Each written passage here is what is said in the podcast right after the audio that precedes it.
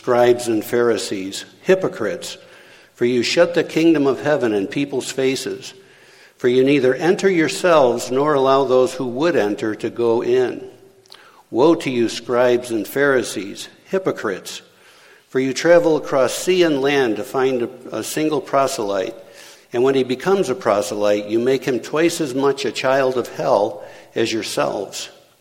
Woe to you, blind guides, who say, If anyone swears by the temple, it is nothing. But if anyone swears by the gold of the temple, he is bound by his oath. You blind fools, for which is greater, the gold or the temple that has, been, that has made the gold sacred?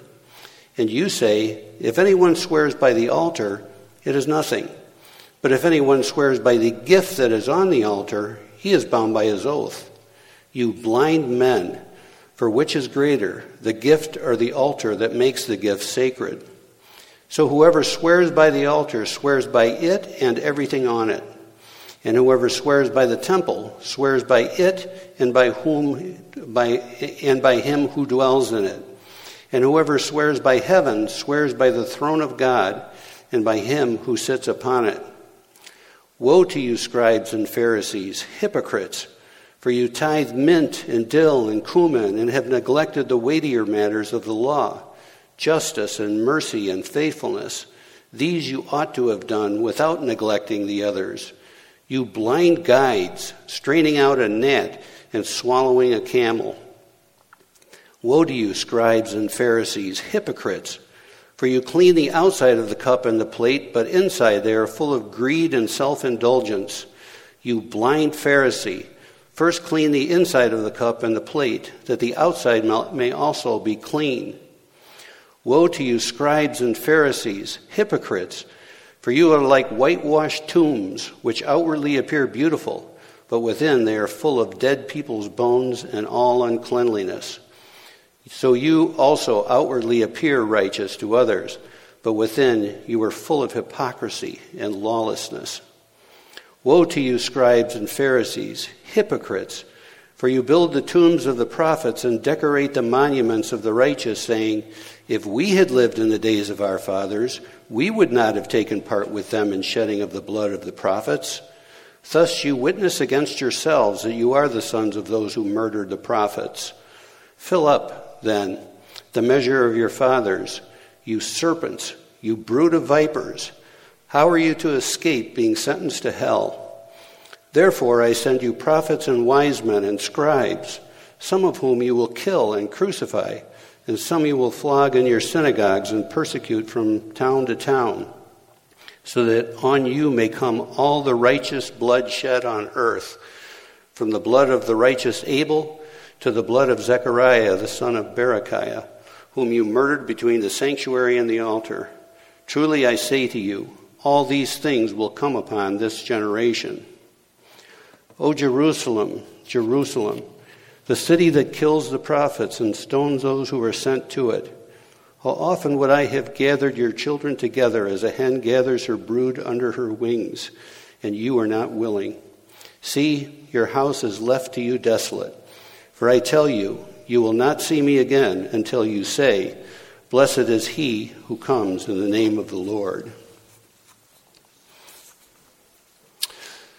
A mirage is an optical illusion. An illusion, of course, is something that you look at and you wrongly perceive it.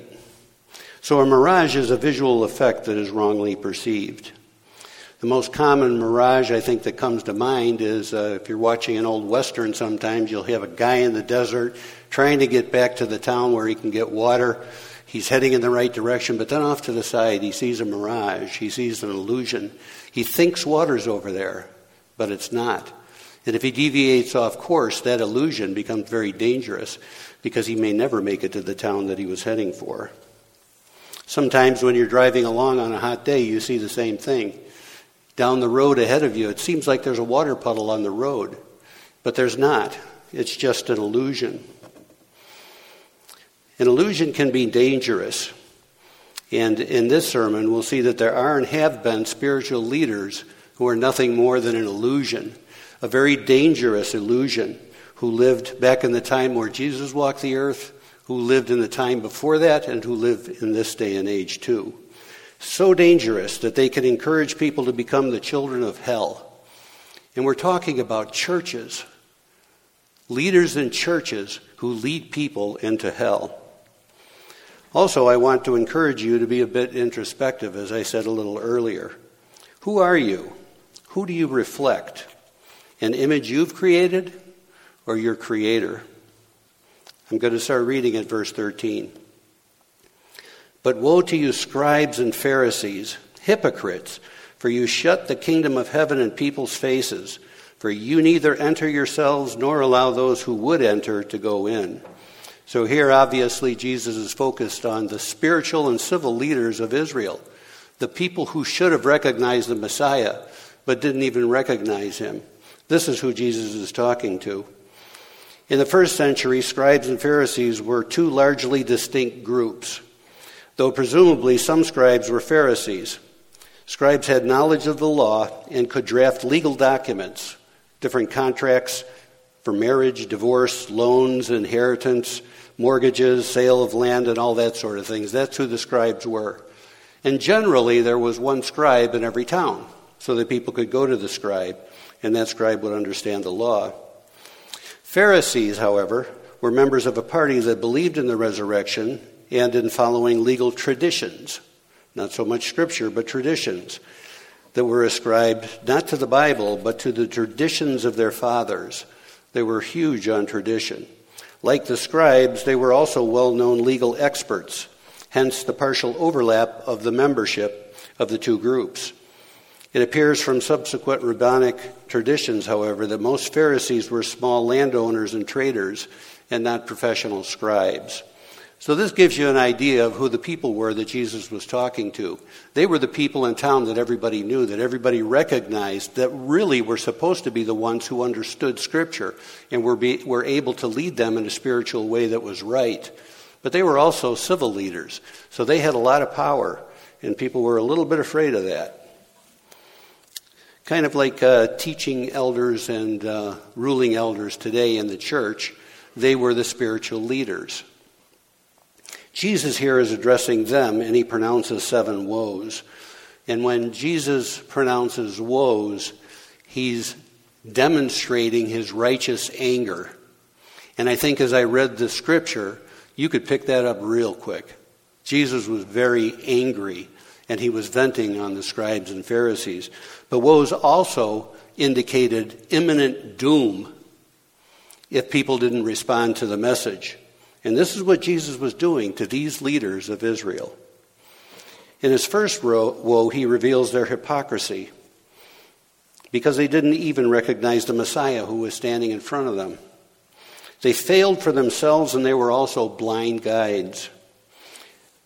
Yet they acted as though they could see. They acted as though they could understand. They acted as though they would have recognized the Messiah, but they didn't. They were an illusion. They were a very dangerous illusion. And that's what Jesus is trying to point out here, not just to them, hopefully for their sake, but also for the people who were listening. When the people looked at the scribes and Pharisees, they thought they were seeing godly men, but they weren't. What they were seeing, as I said, is a dangerous illusion. Now, you may notice that verse 14 is missing in the, in the passage that I read. And when a, when a verse is uh, omitted, it generally is a verse that was there at one time, but was not found to be in the original manuscripts. So they just removed it, but let you know that at one time it was there. Verse 15 Woe to you, scribes and Pharisees, hypocrites, for you travel across sea and land to make a single proselyte. And when he becomes a proselyte, you make him twice as much a child of hell as yourselves. So a proselyte would be a person like a stranger, perhaps, who was convinced to accept something. And in this case, it would be the Jewish religion. The Pharisees were big about converting Gentiles into the Jewish religion, trapping them in the traditions and additional laws that they had created. They added laws to God's Word, they added to the Mosaic Law. They added something like 600 laws of their own, and they generally thought they were more important than God's Word. That's what they were luring people into. Consider the weight, though, of Jesus saying here men of God are, are facing condemnation in themselves. Rather than leading these new converts to peace with God, they're leading them to hell. Now, we think that's terrible, and Jesus is pointing it out. But what we have to realize in this day and age, the same thing exists. There are churches that lead people to hell. We should be very happy because we're fortunate that we're in a church that respects God's word. We won't compromise God's word for anything, and we won't apologize for it. You'll have the whole truth here and nothing but the truth. Matthew 7 21, verse 23, or 27, 21 through 23 tells us something about these people that Jesus is talking to, these Pharisees and scribes. They may well fit into this that Jesus is talking about. Jesus said, Not everyone who says to me, Lord, Lord, will enter the kingdom of heaven, but the one who does the will of my Father who is in heaven. On that day, many will say to me, Lord, Lord, did we not prophesy in your name, and cast out demons in your name, and do many mighty works in your name? And then I will declare to them, I never knew you. Depart from me, you workers of lawlessness. Sadly, there are a whole lot of people who will stand before our Lord in judgment, thinking full well that they will be accepted into heaven. And Jesus will say this to them. And many of these scribes and Pharisees that Jesus is talking to here will be among those people, the spiritual leaders who will never make it to heaven. Not all. We can always hope and pray that some of them found the truth and came to Christ, but we don't know. We can only hope. The scribes and Pharisees looked righteous and they said the right things, but they were hypocrites who were leading people and their converts to hell. And some things never change. Verse 16 Woe to you, blind guides, who say, If anyone swears by the temple, it is nothing. But if anyone swears by the gold of the temple, he is bound by his oath. You blind fools, for which is greater, the gold or the temple that has made the gold sacred? So Jesus points out their absurdity and even their depravity. What a warped thing to say. They're perverting the truth. In the first place, if they had listened as we do to Jesus' teaching, what did Jesus say? Don't swear by anything. There's no need for an oath. As Christians, our word should mean something. You should be able to count on it. If we say something, it should be the truth. What does an oath do? Why would anyone have to give an oath? An oath is almost like saying, Well, I usually lie, but this time I'm not going to. It really doesn't make any sense. And the Pharisees actually created a level system of oaths. One oath was more binding than another. What sense does that make? an oath to the temple or to the altar was not really binding. So you could swear to someone I'm telling the truth, and it doesn't have to be binding according to them. Yet an oath by the gold or the gift was binding. How does that make sense? You can certainly see what their priorities were. It certainly wasn't the discovery of who God is and what his salvation was, the redemptive story that goes through the whole of Scripture. Every bit of our Bible, from Genesis through Revelation, is about the gospel, the salvation that God afforded us. And they completely missed it.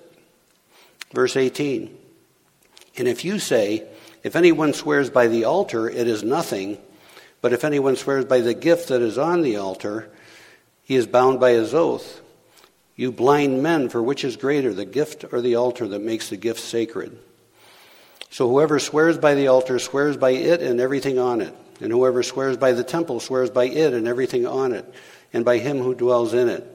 And whoever swears by heaven swears by the throne of God and by him who sits on it.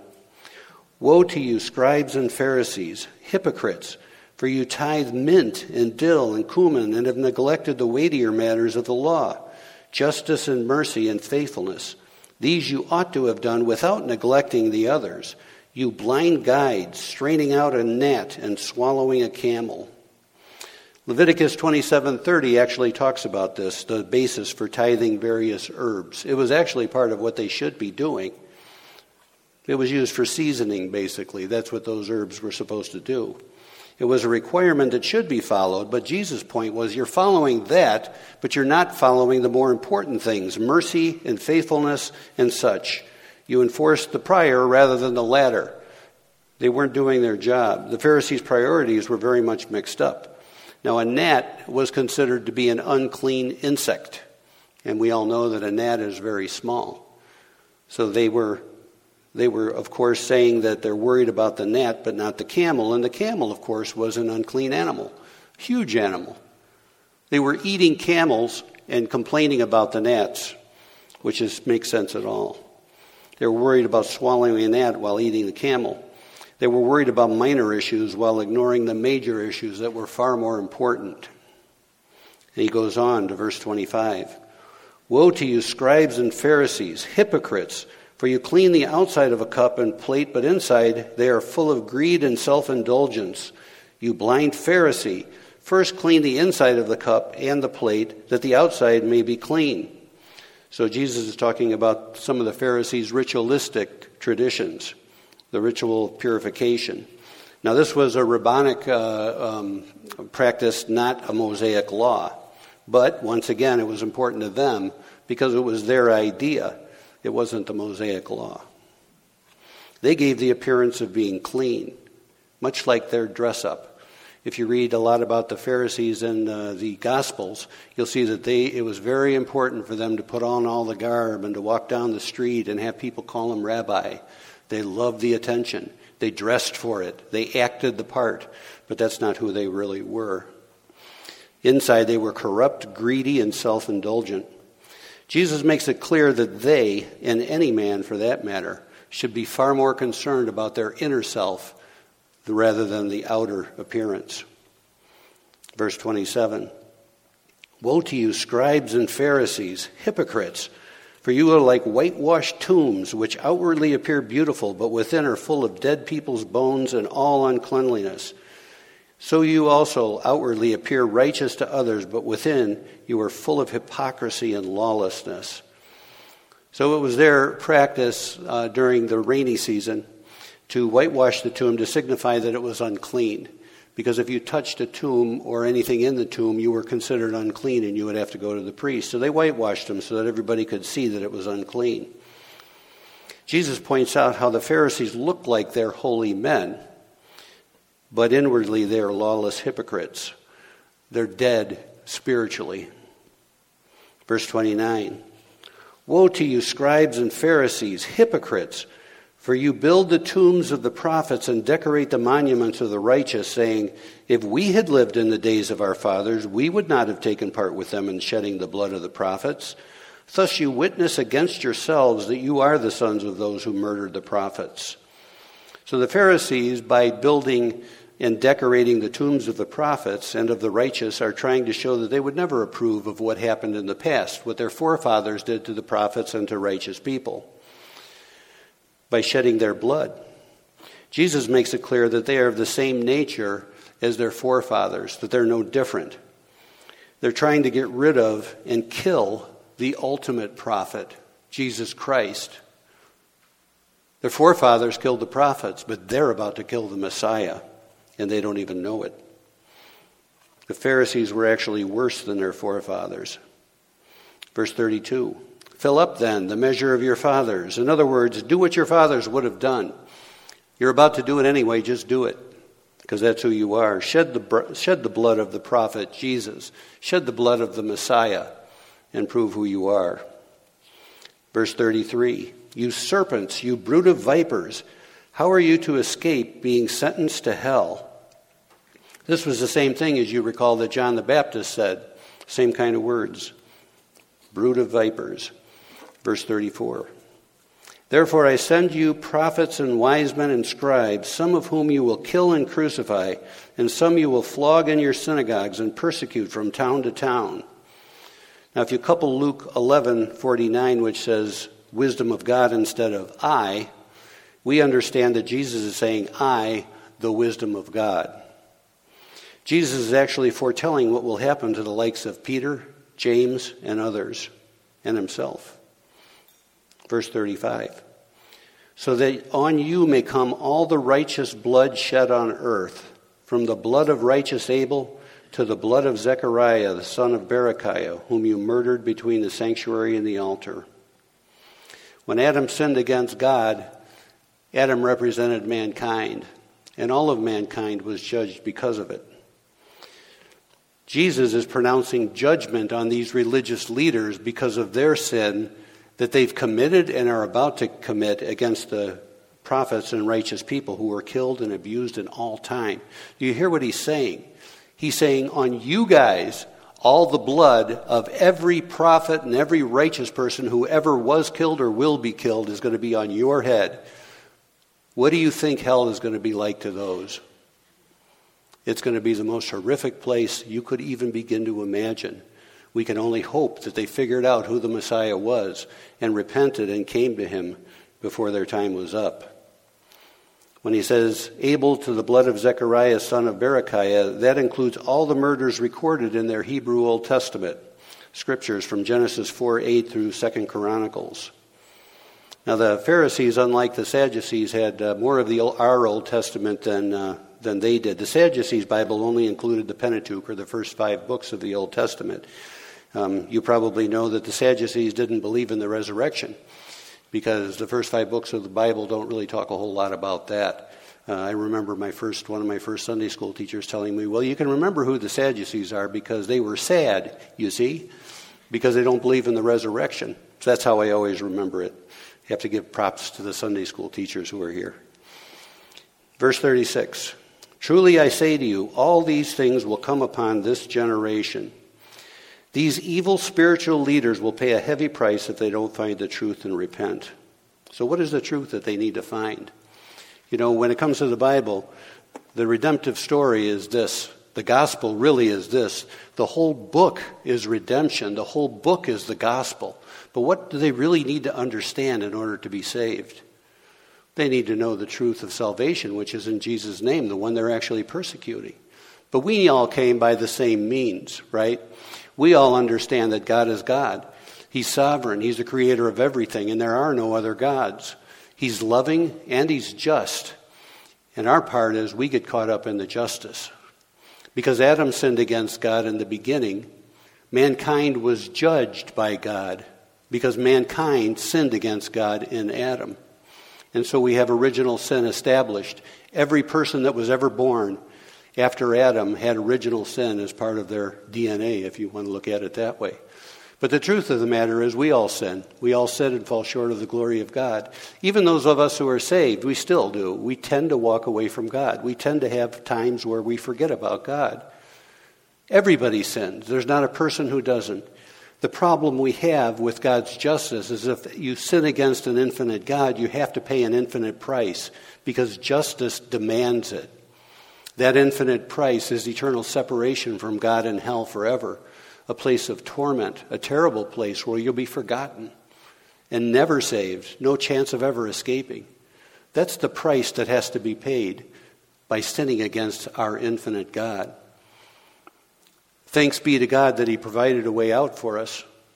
The salvation that He provided is by having His Son come into this world to be born of a woman Jesus, when he was born, was 100% man and 100% God. Lived 33 years on this earth. God required a perfect man to be a sacrifice for the sake of all mankind in order that he would forgive anybody who saw what he did and believed it. Jesus was the only one that could do it. You realize if Jesus had not done that, every one of us would have to pay for our sins ourselves, much like these Pharisees that we're talking about. Every sin we ever committed or ever will commit, every thought we've had, everything, we'd pay for it ourselves. But thanks be to God that He did send His Son who became a man, lived 33 years a perfect life, and willingly gave Himself up on the cross to be slaughtered for our sake. When we take communion, when we practice the Lord's Supper, we remember that. He gave His body and His blood as a sacrifice to anyone who will accept it. Jesus himself said, Believe this simple gospel. Just believe it and repent. That's where some people miss it. True repentance means sorrow. You have to turn away from the things that you thought were, were so important at one time and turn toward God and refuse to stop heading toward Him. That's what true repentance is. I always think of the Apostle Paul. You probably remember the passage where he's really wrestling with that. He says, I keep doing the things I don't want to do, and the things I want to do, I don't do. What a wretched man I am. I can't stand it. He hated the fact that he was trapped in this body of sin, but he knew where his hope was. He knew that he had relief coming. He knew that he had to keep the work up. One of uh, Paul's uh, sayings is one of my favorite sayings, and that is to live is Christ, to die is gain. That's one of my favorite sayings in all the scripture. And then moving on. verse 36, or no, verse 37. O Jerusalem, Jerusalem, the city that kills the prophets and stones those who are sent to it. How often would I have gathered your children together as a hen gathers her brood under her wings, and you are not willing. Jesus set up this comment back in verse 34. Jesus had made many attempts to bring the good news of his arrival and his plan of salvation to Jerusalem. It was the right thing to do because Jesus is the Messiah, the Savior of Israel. He went to Israel first, and that was right to do. But they rejected him. They didn't accept him. They didn't even recognize him. Jerusalem was and still is an important, city, but it should have recognized their own Messiah, and they didn't. Jesus here is genuinely lamenting over the religious city of Jerusalem and what it should represent. It should have recognized him. And then verse 38 See, your house is left desolate. Jesus utters similar words when he leaves the temple for the last time in Matthew 24, verses 1 and 2. This is what he says Jesus left the temple and was going away when his disciples came to point out to him the buildings of the temple. But he answered them, You see all these things, do you not? Truly I say to you, there will not be left here one stone upon another that will not be thrown down. That's why he said in verse 38, See, your house is left desolate. Symbolically, when Jesus left the temple at that time, it no longer was his, it was theirs. Jesus left the temple.